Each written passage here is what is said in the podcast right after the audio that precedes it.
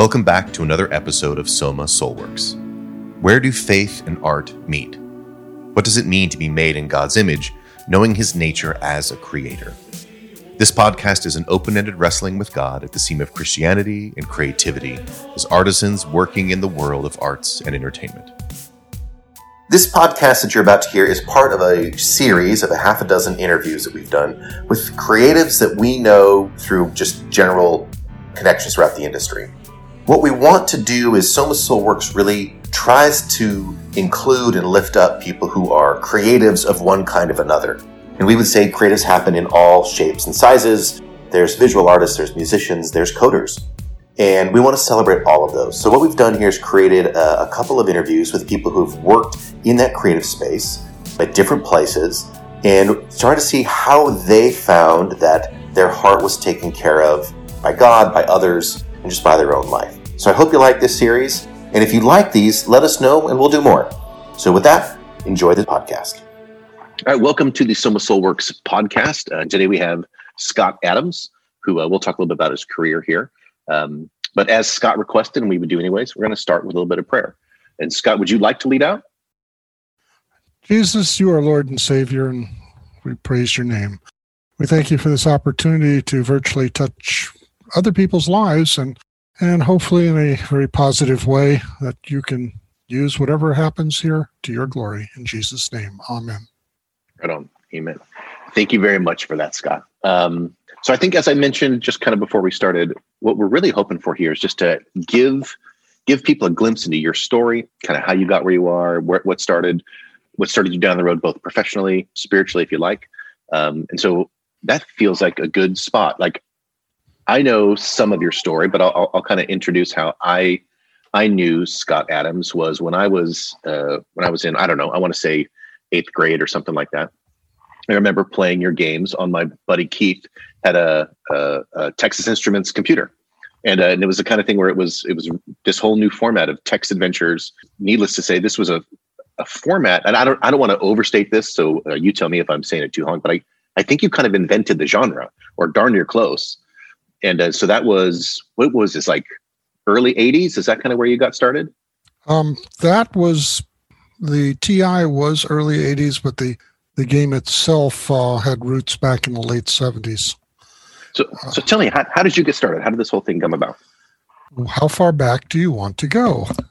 I suppose. Where does it feel? Yeah. Uh, we can go back to the early 1960s um, because the roots started there the early 1960s, computers were around, but they were giant mainframes, and uh, banks and universities would use them. Somehow, I ended up on a field trip, and I believe it was probably the University of Miami, uh, to get to see a computer. I remember I must have been in elementary school from uh, the pictures in my mind we got there and there was a visitor walkway we could go down and you could see the computer uh, through these big glass windows and you saw these people walking around and doing things uh, with the blinking lights and the tape spinning and the uh, typical 1960s uh, uh, setup for what a computer looks like. In any case, I saw the computer room and I said, I want to go in there. I want to find out more information. And I was told, no, you can't. And I I remember thinking as a kid, Oh, really? No, I'm getting in there somehow. so um, you felt your calling. I did. Fast forward now to uh, high school years. In 11th grade, I got accepted for early admission to University of Miami. I was supposed to go into pre-med. Uh, this was all arranged nicely by my mother, which um, didn't really have much of my input. I remember, I remember that summer going to her and saying, "I really don't feel ready for college. I would like to go to my senior year at high school. It took some time and it wasn't an easy uh, argument to win, but I did. And I was able to go to my senior year in high school, and that really changed everything. Our high school, North Miami Senior High in uh, Miami, uh, was selected to be a test center for all the state of Florida. And they put a commu- computer terminal in the Math Resource Center. Um, it was a IBM Selectric typewriter, box of paper, uh, and a modem that connected to the actual computer elsewhere. And it was an IBM 360, and the language that it was running was APL. And it was there, sitting there. I came in one day and I saw this thing sitting there. I asked Mr. Nordmeyer, who was the proctor there and the math science teacher, what this was. He says, Well, we're told it's a computer terminal. We have absolutely no information about it. Have fun. Knock yourself out. That's right. And I did. Um, I remember buying my own copy from the University of Miami of the language and reading it. Um, it was a whopping like ten dollars back then for that book. It sticks in my mind because ten dollars was actually major money. Right on. Um, I think I was earning like twenty five cents an hour on odd jobs and stuff to give you an idea. Um, anyways, uh, once I got the hang of it and was able to do the, the something similar to a Hello World, I decided I wanted to tackle a big program. And the very first program I thought about uh, was, and it was Tic Tac Toe. And that dates back to another story, but we can skip over it. But basically, I saw at the World's Fair in New York uh, an IBM pavilion where they had tic tac toe running, and that also fascinated me. So I thought, wow, I can teach this computer to play tic tac toe. I don't know how many months it took, but eventually I did. I got permission to go to the school early, and the janitor would, I'd knock on the door, one of the janitors would come and let me in. I'd go up to the resource center for school, and I got permission to stay there after hours, and I'd stay there till seven, nine o'clock, also on the computer. And eventually I got tic tac toe running. So right on, right on. It, it was in my blood. I was really enjoying it. So now fast forward it was in the mid 70s, a homebrew computer came out. Um, actually, I'm skipping over a lot of stories. There was a homebrew computer that my brother invented at home, the world's first basically bit slice 16 bit computer that he put together from bit slices of another machine. Then uh, my brother, one of my other brothers, wrote a keyboard to memory typewriter, and then I wrote a game. So I had a Space Wars game running on that, and that's you can I still see that on my website because my uh, brother took uh, videos of it, which was kind of unique. Another computer came out that was advertised. It was a kit. Back then, there was no such thing as a, a, a built computer you could have. It was called Sphere. It's the same time as uh, MITS Altair. They're pretty much in, in the within months of each other. The Sphere was unique in that it was not just a box with switches and lights, it had a keyboard and monitor as part of its design. And so that was the machine I decided I really wanted to have. At this time, I was already working as a mainframe programmer. I had gone through school, I had gotten my degree, and I was working downrange uh, which was the Air Force Eastern Test Range, and I was working for Space Defense Command, uh, who had the contract, who was contracting out to the company I was working for, RCA. So I saw this home computer and thought this would be really cool to have, and I ended up uh, buying it and putting it together, literally soldering it and wire wrapping and everything. Got it running, and quite a few stories behind that. And uh, finally had it going. And so, what did I want to do with it now that I finally had it working? Guess what? I wanted to do a game. Of course, you did, right? um, at the time in the arcades, there was a tank war game where two players would play. They'd have two levers each player, one, two uh, if you pushed them both forward, your tank went forward. You pulled them back, your tank went back. Either one forward and one back would either turn you left or right, and there'd be a fire button. So I thought I'd like to do something like this on this computer. Um, first problem was computer had no graphics. It was a text-only machine. There was no no graphics card. Um, it was built around the 6800, and so I literally had to invent my own graphics card wire wrap it and put it in the machine. It was just simple bitmap graphics. If uh, the memory bit was on, you got a dot on the screen. If it was off, you didn't. It wasn't high res, but it, it worked. And I probably had 1K of memory. It, it may have had more. I Anyway, I got this Tank War game going. Um, and about this time, the company that made the machine, this this took a while, had their first what do you use your uh, Sphere computer for. So I went ahead, took a movie of it, and sent in the code and the schematics of the video card, and I sent the whole thing in, and I ended up winning their first ever what do you use your sphere computer for? Which was kind of cool. Uh, the company later went bankrupt. Uh, the founder has died. Uh, the videos i have no idea what happened to it. It was super 8 uh, film so they're probably tossed long ago but i have the memories. So it was it was a lot of fun. Um, now moving forward uh, a few years the first appliance computers started coming out. And the first one that i became aware of appliance computer being one you didn't have to build from a kit. You could actually buy it off the shelf and it would work. It was Radio Shack.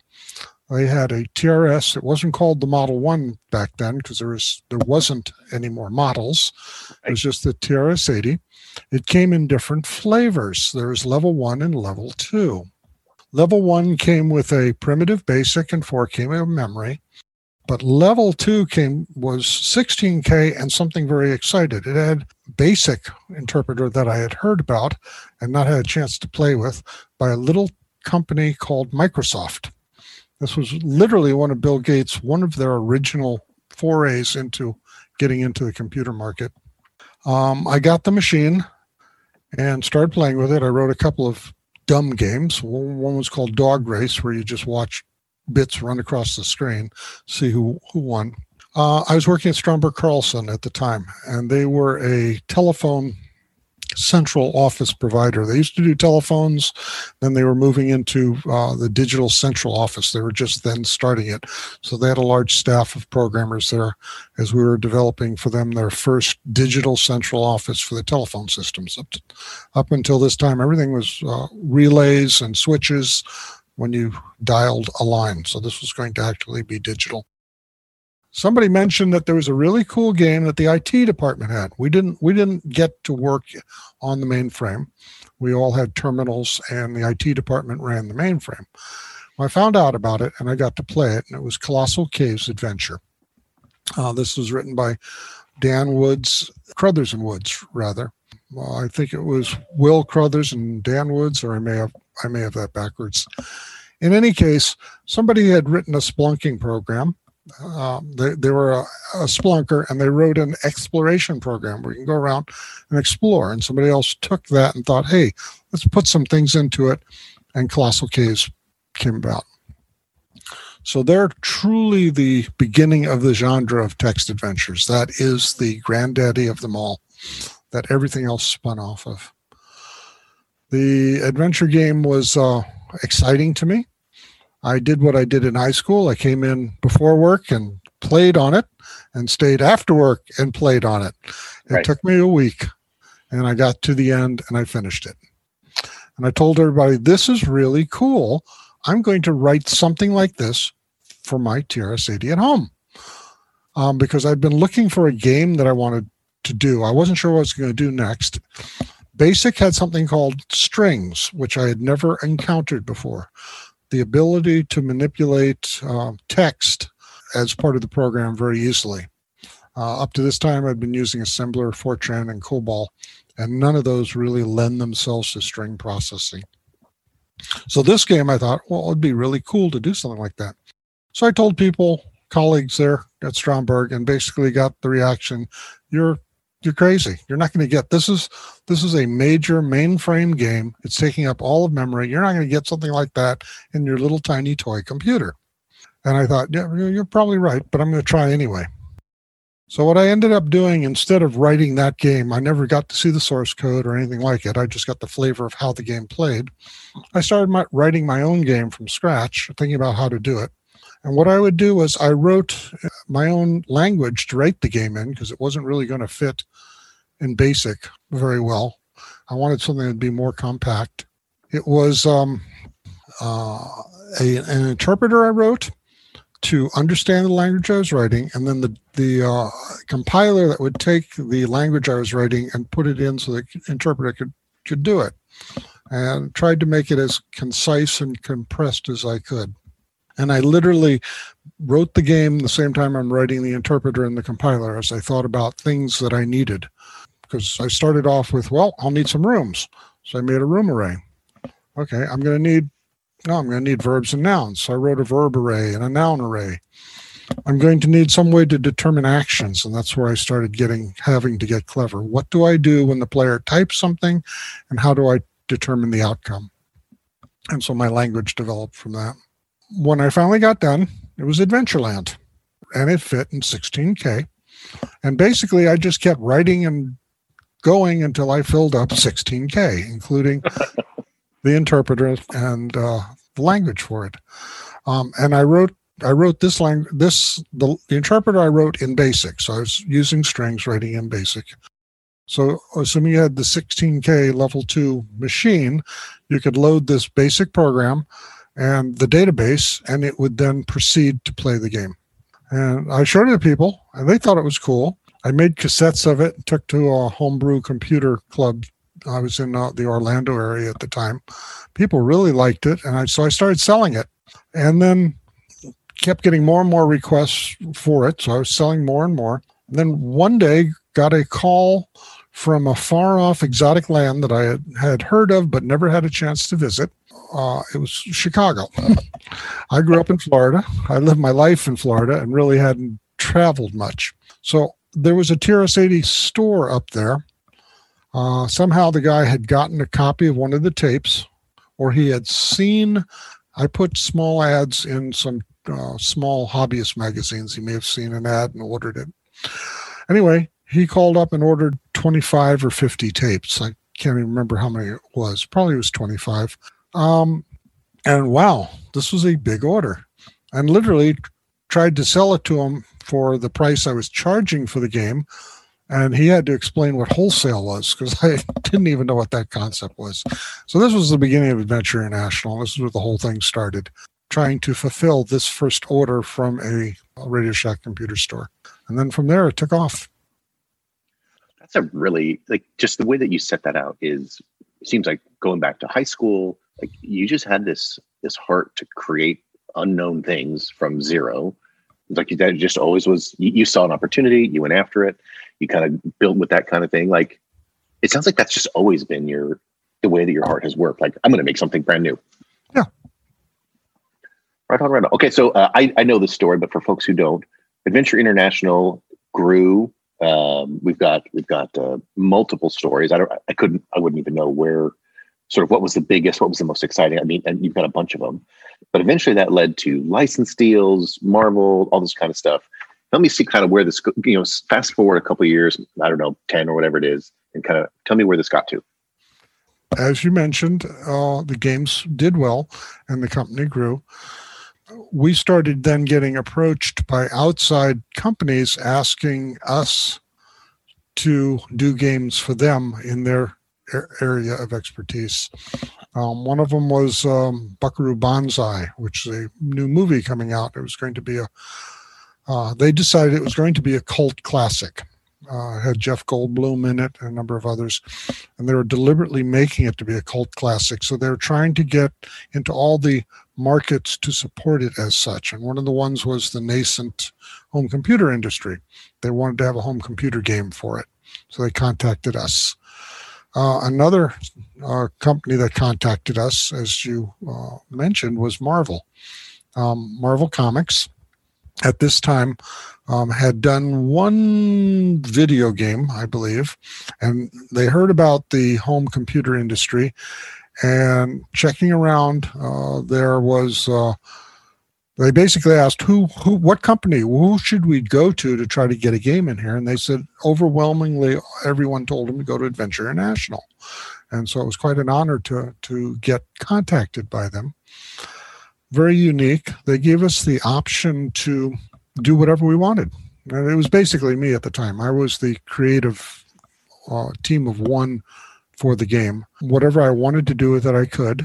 I had rights to this was after a lot of contracts and everything got drawn up. I had the rights to the entire Marvel universe, and I could do anything I wanted with any characters.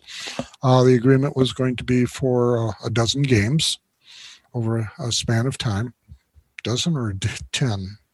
Okay, memory is failing me. Somewhere in that that range. Um, while there, I asked him uh, if I could get a more information about the Marvel universe that was growing. They said that was funny I should say that because they were in house developing something called the Marvel Universe, and it's as an encyclopedia. And so it was going to be published. It wasn't quite ready, but they were able to give me a pre release copy. And it literally outlined every character they had ever done and where it fit into the Marvel Universe. So I had a lot of fun with that. Um, I told them I was going to start with Hulk as the first character, and they said, "Okay, that's that's a good strong character, but don't you really want to do Spider-Man? I mean, he is our best bestseller." And I said, I absolutely agree. Spider Man's your bestseller. That's why I want to do Hulk first, because if I make mistakes, I want to do it on Hulk. I want Right. Spider- I want Spider Man to be much better when I get to it. Also, at the time, I was in the process of expanding my engine to go from a simple two word uh, sentence parser to um, being able to handle uh, complex sentences, such as pick up the axe and throw it out the door type thing. And but it wasn't quite ready either. So I developed Hulk. I was also developing the technology for what was going to become the Spider-Man engine uh, along the way at the same time. Other At things, this point, yeah. At this point, had you worked in uh, kind of where were graphics in this in this model? Where, where were you on your engine? Okay, at this point, we had started putting in graphics, and so uh, Marvel gave us the the okay to uh, use their art in the games. We we literally drew the art, and they vetted it. It had to match their style. Everything we did had to be approved, and they would make corrections as needed. Uh, the original text adventures were still there, the graphics was an overlay so that the game could actually still play on a machine that had no graphics, uh, say TRS-80 Model 1 at the time. There'd be a fully playable game that was text only. On a machine like Apple, Atari, and so forth, you would then have the ability to have the graphics version. And obviously, you need a lot more room than a cassette tape, so these would be coming on floppy disks there was uh, the impetus for going into graphics came from uh, Ken and Roberta Williams from uh, Sierra Online. Uh, Ken early on was a salesman for Adventure International. From what I understand, talking with Ken, uh, Roberta uh, saw my early classic games, the ones without the text, uh, really enjoyed them and decided she wanted to start writing some games. So she worked with Ken, and between the two of them, they they started uh, a graphic adventure series, which was pretty primitive to start with, but just like my stuff was primitive to start with. But then it really, really blossomed. Uh, the King's Quest line came out of that, and other things. Um, it was uh, it was kind of neat to see the the uh, inspiration growing as people thought about what they could do with things. I actually had one author um, that went and took some of my early classic games, disassembled the, and by this time it was done in assembly language. It was no longer a basic program. They disassembled everything. They figured out the language I was using, and they turned around, wrote their own database and their own game in it, and then sent it in and says, "Look what I did."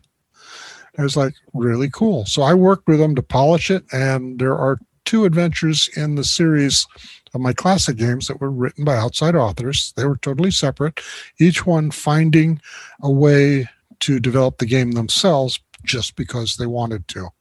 And just amazing human ingenuity. Well, let me. There's a couple things that's just on there. Uh, on the one hand, today, this idea like that you were given basically a carte blanche with all of the Marvel universe.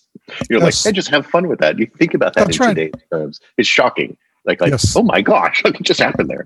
Um, and that that it kind of fell in your lap. Like, it's if I hear you right, like you weren't looking was- for that. It was providential. God actually opened the doors and, and provided it. I had it wasn't anything I did other than just being prepared and in being at the right spot at the right time.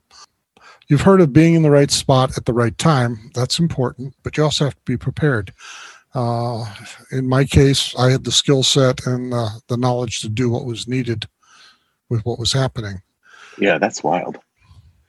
Um, and then I also noticed, like, so you have people who came to you, and if I if I heard you right, you could have interpreted that the, the fellow who sent in that other program, you could have really easily interpreted that as stealing, right? Yes. Um, And uh, but instead, you took it as I, I guess homage or like how cool, like you were excited about their creativity. Yeah. Um, I think that's a really unusual way, a really good way, but an unusual way to have seen it. Like that's that's a fascinating story. There's there were other similar things. Um, early on, one of the things, one of the problems we had was um, pirating. Uh, people might buy a copy of the game and then make copies and give it away to their friends. Yeah. So that that was lost revenue. So we had to start ourselves and other software companies that were coming along had to start putting in copy protection. Um, the Atari 8, 400, 800, 1200 series of computers were very popular. They were growing. The protection we used was on the floppy disk was a very special floppy disk protection uh, for their system. My brother, who is now in California, who's an inventor, uh, was also interested in the Atari. And so what he did was he developed hardware that could break the copy protection that we were doing and turn around and sell it. And uh, I remember I used to send him copies of all our every game, brand new when it came out. I would send him copies of everything to do with as he liked. And I never ha- held any ill will for him for doing what he was doing. It was just very clever. He, uh, his drives ran his hard drives that would replace the Atari hard drive was a far better design than what Atari themselves did. So it, it was quite a clever piece of machinery. That's really cool. So let me let me uh, we're going to kind of get towards the story place. Uh, I want to attach where I where I first kind of ran into you both sort of uh, at a distance and then in person. So as I mentioned, like I started playing your games on uh, my friend's Texas Instruments, and uh, and I want to think that was Pirate. It was Pirate Adventure. Is that what it was called? Could have been. I, I think that was the first one um, that, that we started to play, and I was I was also sort of like you, like I was fascinated by what this could be, and and so were my buddies, and so we started writing our own uh, text adventure games back then too. For us, it was uh, it was it was basic. That's that's what we knew, and uh, I want to say we were you know middle school, high school, and uh, and I, I still I still have a printout of this game we made called Boot Hill, and it was just this long chain of if then statements because it was all in basic. I didn't know anything about interpreters or anything like that. So we just did what we what we did, and uh, and we, we would kind of build on this thing. And I remember we we print it out, and it would be I don't know some you know 30, 40 pages or whatever else. And then you remember you used to get those books like here's a program, and you just had to type the whole thing in. So uh, so you know we we sort of like type in the whole program and then add little bits to it. So there was three or four of us that would kind of collaborate on this Boot Hill game. I remember when we we first created our our very first sprite, uh, you know, the little guy knocking on a door. And the, these go back to like they were two very formative pieces for me because it really started that idea. Like I really enjoy this. I really enjoy making these things. I really enjoy playing them, and so it was a big piece of kind of my my particular formative story. Just to kind of uh, jump the, the story a little bit, there were two other products that very specifically I remember as being really formative. One was yours, one was uh, Adventure Game Construction Kit from uh, Electronic Arts, really early program from them. Uh, and then the third was, of course, I shouldn't say, of course, was Myst um, when when that came out. Those three games stood out to me uh, as as the ones that were really formative. Now, I don't want to give away the punchline here, but something that God has done for me fairly recently, just in the last several years, is He's He's arranged that I've met all the people who made those three games, and so uh, so starting with you, I met you when you came to CGDC. Mm-hmm. What was that? 2016? Was that about right? Yes, summer of 2016. And and so this kind of turns a corner of if I if, and I don't think I'm getting this wrong. The story you've told me so far, you were not a believer. Um, majority of that time, correct. So how did that came you, later? Yeah, that, that came after the the Adventure International was uh, out of business, and came later in my personal life. At that time, I was going through um, a divorce. Uh, this was in the mid 80s, I think, somewhere in that time frame, and got invited to go to a uh, uh, Florida camp. I used to go. I used to be a camp counselor when I was a te- I was a camper and then a counselor when I was a teenager in the national forest in Ocala, and I had great memories of being out uh, in the in the in the camps. So there was a camp going on uh, that was for a weekend, And so I got invited to go along, and I heard it was a Christian camp. I said, I don't have to go to anything, do I? I mean, well, no, I, I knew about Christians. They were dangerous. They, they, they did weird things. So I, I didn't, I just wanted to go because it was a campground. Uh, and they said, yeah, that's fine. You do whatever you like. Uh, you're, you're welcome. There's free accommodations, there's food, and just be out there and enjoy yourself. So I thought this would be a good time to spend some recovery. I get to the campground and they it turns out that Friday night they were having a speaker who was a Jewish Holocaust survivor. And I thought, wow, I really want to hear her story. So I went and I did. And she wasn't only a Jewish Holocaust survivor, she was a, a Messianic Jew, a convert to um, believing Jesus was the Messiah from just pure Judaism. And that got me thinking. And that that was the beginning. Uh, i remember coming back from that and deciding wow i'm feeling the holy spirit right now. This this is this is good. Uh, this was meant to be in here so i went and i decided okay i've never read the new testament. I only know of jesus. I've never read anything from jesus. I'm going to buy myself an actual bible that has this new testament thingy in it and try to figure out what this is all about. Because god i can't believe that you really want me to be a christian because you know they're dangerous. So i went to a bookstore and i went in and i said um, i'd like to buy a bible this is a christian bookstore and they said oh yeah we got a whole wall of Bibles. I said, okay, I'll, but I want one with the New Testament. Oh, okay. Well, most of them do. so, okay. Well, all right. Well, where can I find it? So I figured they'd take me over to a shelf and there'd be two or three Bibles. They took me over to a wall of Bibles. And I went, what? What's going on here?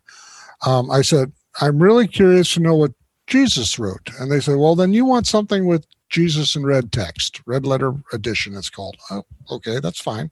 Which one of these have red letter edition? They said just about all of them. So I looked at the wall and I looked, tried to find the smallest Bible I could find, which I did. It was a pocket Bible, tiny print. Uh, it was NIV. Didn't know it at the time, but it was. Anyway, I took it home and I literally said, God, you know, if you're really there, you're going to have to explain to me what this is all about because I really don't believe I'm supposed to be messing with this Christian stuff. I We're dangerous. yeah. I grew up Jewish. Grandfather was an Orthodox rabbi. I was bar mitzvahed when I was 13. Um, I had deep Jewish roots, and I knew Christians were not to be trusted. It was never told to me. It was sort of by osmosis growing up. Anyway, I got the Bible. And so I just randomly opened it. I said, okay, I want to read something Jesus wrote because I've never heard of him, never heard of what he's actually said. I've only heard that he exists. So I just open it randomly and I start reading and I stop what I'm reading. And it was the Lord's Prayer.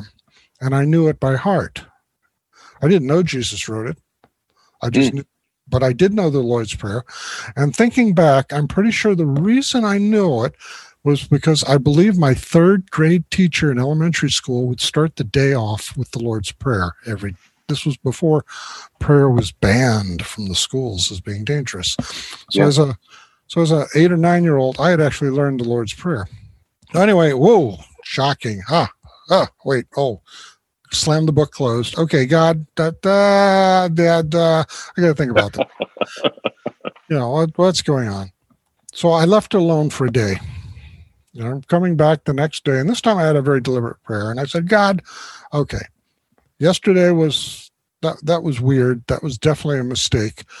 Um, definitely a mistake. yeah, um, but if you want to tell me anything about Jesus, I'm I'm open to it. So I very carefully opened the Bible and held that section that I had read the day before. So just held it and started reading again. Picked it up, just random spot, and started reading. It was the Lord's Prayer. I slammed it shut and I said, wait a minute. Hold on a second. I think I know what's going on now. Well, I, I need to confirm it. So next day, I asked some friends, um, this thing with the Lord's Prayer, it's in the Bible, right? Oh, yeah. Yeah, it's in the New Testament. It's in there a lot, isn't it? Must be a couple of dozen times, isn't it? I said, no, no, it's just in there twice.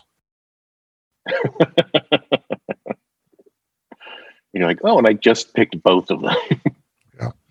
Um, God has since talked to me the same way in, in terms of twos because that's how I, he seems to get through to me the best. But anyway, that was the point. I determined, yes, I was going to accept Jesus as my savior. And things changed and got very interesting. Wow. Wow. When you came to CGDC, what I remember, you know, and a lot of people had this experience, like at least the way that your presentation came across. And and if it correct me if I got some of the details wrong, it seems to me that you sort of came to CGDC not really knowing what to do there, like sort of like, I don't know, I guess there's Christians and they make games and I make games. And so it just sort of seemed to be a fit. But then your presentation really was, I think, a bearing of your soul. Like you, you were very, mm-hmm. it was your testimony. Mm-hmm. Um, but you were also really candid about stuff that was hard, right? About mm-hmm. uh, places where stuff didn't go well, and uh, and you were you seem to have a, a, a almost a, a I guess I want to say a contrite kind of spirit to it. And mm-hmm. you know, the truth is, I think that most people like the, people respond to that kind of openness and vulnerability. It's that's always always powerful, and you sh- in a, in a really good way. You shocked a lot of people. It was it was some powerful stuff. And then of course uh, Roxanne was there. Yes. Um, and uh, so that that's your your your bride, mm-hmm. and uh, and so for anyone who hasn't met Roxanne, she is so fun and bright and like just you know vivid. She's a very vivid person um, with a giant rainbow tie dye kind of a thing, right? Mm-hmm. Um, and uh, and I think that's where I think that's that's probably where we first ran into you two.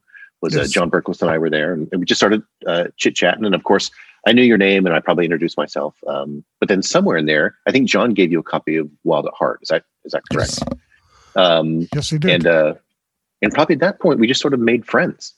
And I, I think back, I think back how uh, you were the first of the of those three people um, from from my formative thing, where where God was like, "Let me introduce you to that person who changed your life." and uh, and I, and then I reckon for for a period of time there, I don't know how long it was. I want to say a couple years. There was this desire, like I wonder if there's something we could work on together. We had just started developing the Redwall property, and it, it wasn't clear at first what that would even look like. But eventually, we came down to uh, to kind of a joint venture on Escape the Gloomer, which I think was sort of like you coming out of retirement because you weren't mm-hmm. working in games for a long slot there, right? And then and then now Clopas yep. is the name of your current company. Yep, which um, is God given. Um, tell me a little bit about Clopas, how, how you how you got there. There was a point in time, I think it was 2017, or realized was we were going to be starting something. It wasn't going to be Scott Adams Grand Adventures anymore, or Adventure International. It was going to be something new, and trying to determine what was that something new. So myself, my wife Roxanne, and I believe John Collins. I think it, I think it was the three of us uh, decided to have a brainstorming session, and we came up with some points that it had to fit. Uh, whatever name we came up had to be short. It had to be five or six letters, so it wasn't hard to spell. Um, it had to uh, be easy to spell when you heard it. It had to be available on the internet and not one that you would accidentally go to a, a porn site or something like that, but nobody was using. So we started coming up with anagrams, we were coming up with names, we were coming up with all sorts of strange stuff. And during this discussion, Roxanne mentioned, Well, how do you normally ask God questions? What do you do? Because I had done this in the past, especially becoming a Christian. Uh, that was the first route to this meth- methodology. And that was basically I would ask God and then I would read the Bible and see if God would talk to me through the Bible. So while Roxanne and John are talking back and forth. I pull out my Bible, which at this point was on my Android phone as an app.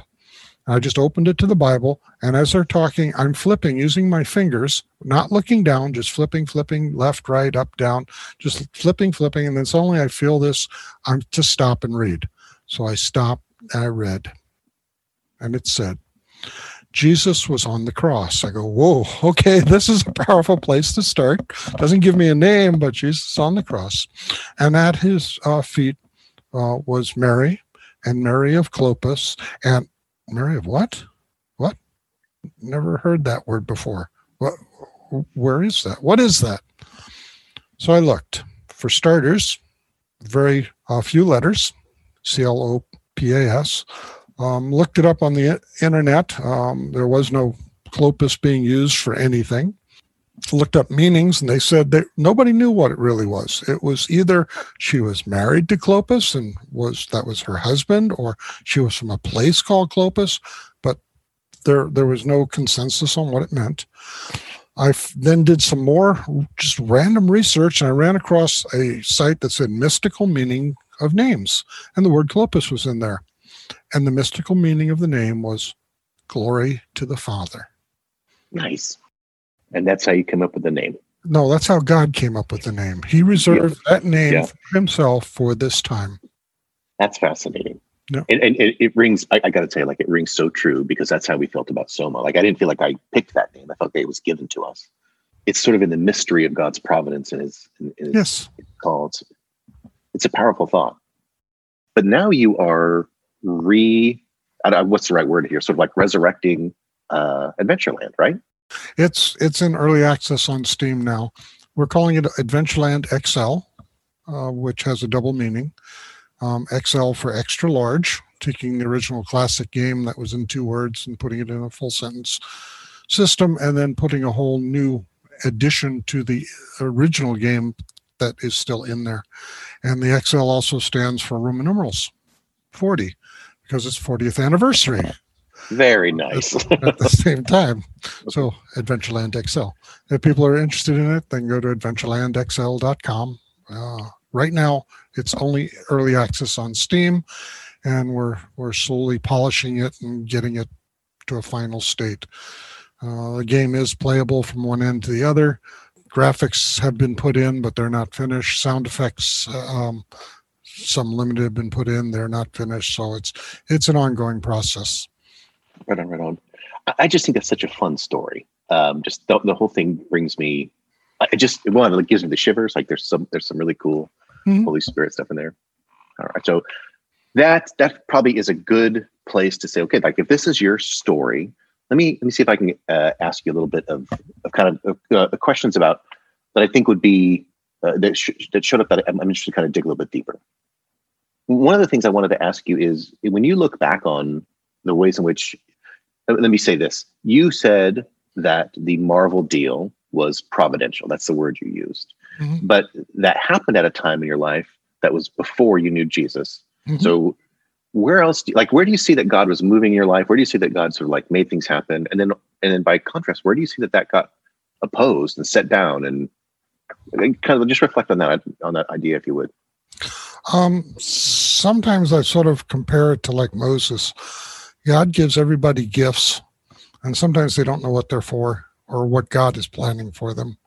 In my case my gift was for just the joy of writing games that other people could do by being able to understand the complexity of a system and breaking it apart and building something out of it.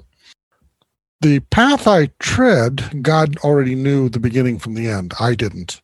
He knew that eventually I would be open to turning to Him. And I believe that early on He was using the the things that I did for for good and for His glory. I've gotten a lot of email over the years from folks that have uh, played my classic games, and it's I've touched a lot of lives, and all mostly, actually, everyone that I've heard, it's been in a positive way. If I ever touched anyone uh, that wasn't, uh, they they haven't contacted me. They keep it to themselves. Some of the um, industry leaders of today, of very major software companies and game companies. I've been approached by CEOs and directors and chairmen of the boards, and they, they tell me that a lot of them, a lot of these people that have contacted me said that their start came from playing my classic games. So it triggered something that started. So God was using that. And uh, I just, I just thank God that He allowed me to be an instrument of of, of uh, creativity here, of sparking things. I just yeah. hope, hope it goes on. What about on the negative side? In the sense, like, have you can you, can you think of places where where people, the devil, however, like I don't know the stories, like where would you feel like you were pushed back, thwarted, to, uh, you know, kind of fought against, especially in the spirit ways? Um, being pushed back and thwarted would be things that seem horrible at the time, but going through them, it's like, okay, that needed to happen to get to where I was. Uh, for example, Adventure International closing. And fa- to me, it was an utter failure. And that, that was the end of that chapter. So I went back to uh, my roots of being just a programmer and worked, uh, worked in the basically aerospace industry for a very long time as a programmer thinking okay what i did back then was interesting but it, it didn't do anything. This was pre-internet. I didn't know that it had touched people's lives. Nothing about it. Um, god can use things like that and i needed to i needed to go through that sort of experience it's like moses he if he had stayed in egypt and become uh, pharaoh's right hand man Jews would have probably died in Goshen. We we don't know what would have happened, but he had to go through uh, his own very major uh, time of uh, of sorrows, running from Egypt. He he was basically like three different lives. Yeah, no kidding. If you think about it, he had, he he he served as a royalty in Egypt. He was then a shepherd in the, the wilderness, and then he was a, a shepherd of God's people.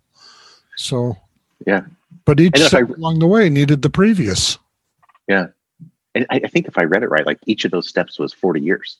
Yes, um, exactly. Is, I, it's, it's weird for me when I read that. I'm like, Moses was 80 years old when he comes to Pharaoh. Like, that's right. Know, he's, and then, but he's still got a lot of miles left in him too. Yeah, and he could have said, "Hey, I'm retired. God, go find somebody else." I actually, that's what I did because in um, back in 2016, uh, CGDC, I came out in the summer, saw you guys uh, there, and uh, CGDC, and I thought, "Oh, this is all interesting." Well, I retired that that December, so okay. the, beginning of 2017 was like, okay, I'm retired. I got nothing to do. And 2017, I went to CGDC, and that's when we started talking about the Redwall stuff. And it's like, okay, I guess I'm not retired. I'm redirected. Just reassigned to a new a new yep. duty station. Mm-hmm.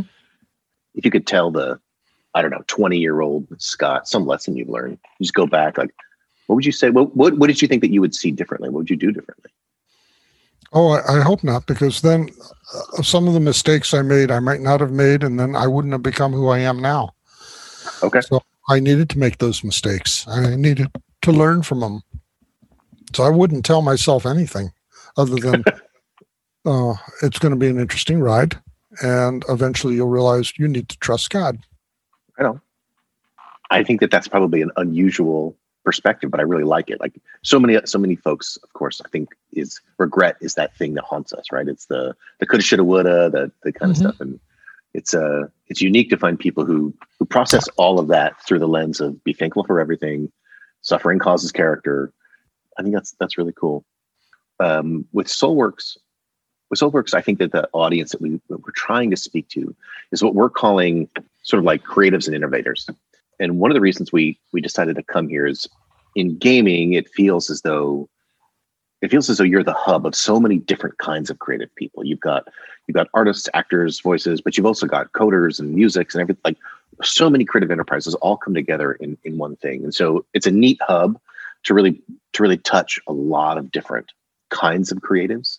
And uh and, and one of those of course is also the entrepreneur right? So so people who create enterprises and ventures so we have a pretty broad definition here. And you seemed by your story like the sort of the the innovator especially seems to be not just in your blood, but as far as I can tell, it's in your whole family's blood, your brothers as well. And I think I've heard from so many artists that they don't really see how that fits in the church. They can get a job, like like if they're I should say if they're lucky, they can find a job, but they're not sure how it fits in the kingdom. They're not sure how it fits in God. And I'm curious how you see that. How, how does your creativity or all creativity, how does it fit? What is it? What's its role? Um, it's all a ministry, and if we're doing things to God's glory, eventually it'll work out for the best. The church is not a building; it's the body of believers worldwide, and ultimately, our prime goal is to grow that grow that church so that the body of believers that go to eternity is larger than it is when, when we first start. God has a reason for delaying the beginning of eternity and the end of sin. And part of that is that he knows that there are there are people who have not yet made that choice to trust in God to want to spend eternity with him. Because unless you trust God and love him now, why would you want to spend eternity with him at all? Right. It's uh it's a step that we have to make and our creative things that we're doing need to keep that in mind. And it's hard, but is what we are doing show God's goodness and does it help grow the kingdom? And there's a lot I do that doesn't. And I, as far as regrets go, that's where my regrets would be, where I do not properly show God's love to unbelievers or where I do not properly do something that's to God's glory. That I regret. Yeah. And, but I know I'm forgiven. So that that's a positive. Yeah. I want to say, uh, I'm not sure I've got the right guy, but I want to say it was Brother Lawrence who has this idea when it, when he would make a mistake, when he would sin or fail, he would go to God with some some place like, "Oh, that's a drag, but I'm only as good as you made me." Right? Like, like I know work in progress, Yeah. and so like if I'm failing, then you got work to do. And this is such an interesting way to approach that kind of thing. Like, wow, it's like there is no condemnation in Christ, and he really he really uh, embraced that. I think that's really cool. What would you want to share, just sort of with the gaming industry, with the creative industry? Like, you've got such a great experience, and I'm I'm, I'm certain that when people hear this, um, folks who haven't heard your story, it's inspirational, Scott. Like, it, it's such a Mm. it's such a neat story of perseverance and innovation, and uh, and you're super honest and open about it, which is also Mhm. rare, I think. Um, as you know, we've we got the um, game out. Uh, we made a game, but we don't seem to reach a market with it or reach an audience. Uh, um, there are many um, that I know that feel unhappy about that because it's like, okay, our whole purpose of making this game was so we could be rich and famous, and we don't seem to be getting there. To me, that's a nice destination and it'd be nice if it goes that way but that's not what creative creativity is about. It's about being honest to the gift that god gave you and it's the journey of using that gift and seeing how you touch lives in a positive way along that journey. If you have a vision of something you'd like to do and you're told you can't do it you can make a choice. You can say, okay, I believe you and walk away from it, or you can try to pursue it yourself. And both paths have problems. So I'm not saying either one is right. It may be you do need to walk away. Sometimes you might have a vision for something that just doesn't make sense. But if you really believe enough in it and you want to try it, well, you'll make the time to do it. Every time you say yes to something, you're going to say no to something else. So mm. instead of watching TV for six hours, you might say, maybe I'll work on my game for six hours, or work on my music for six hours, or work on my book for six hours. We make choices, and every choice we make has consequences. So try to make the best choices you can. The Bible says we're made in God's image, and I fully believe that. What I don't believe is that it is a literal image, that God is an anthropomorphic God that looks anything like us. I don't think he does. I think he's he's extra dimensional. Everything that we exist in, he's greater than that. So being a person or a human doesn't make sense. For him to look like us doesn't make sense. So what I've arrived at as being made in God's image is that he literally gave us a piece of himself in creation. And that piece is the ability to have free will, to make choices. What we do with that ultimately determines everything else. Right on.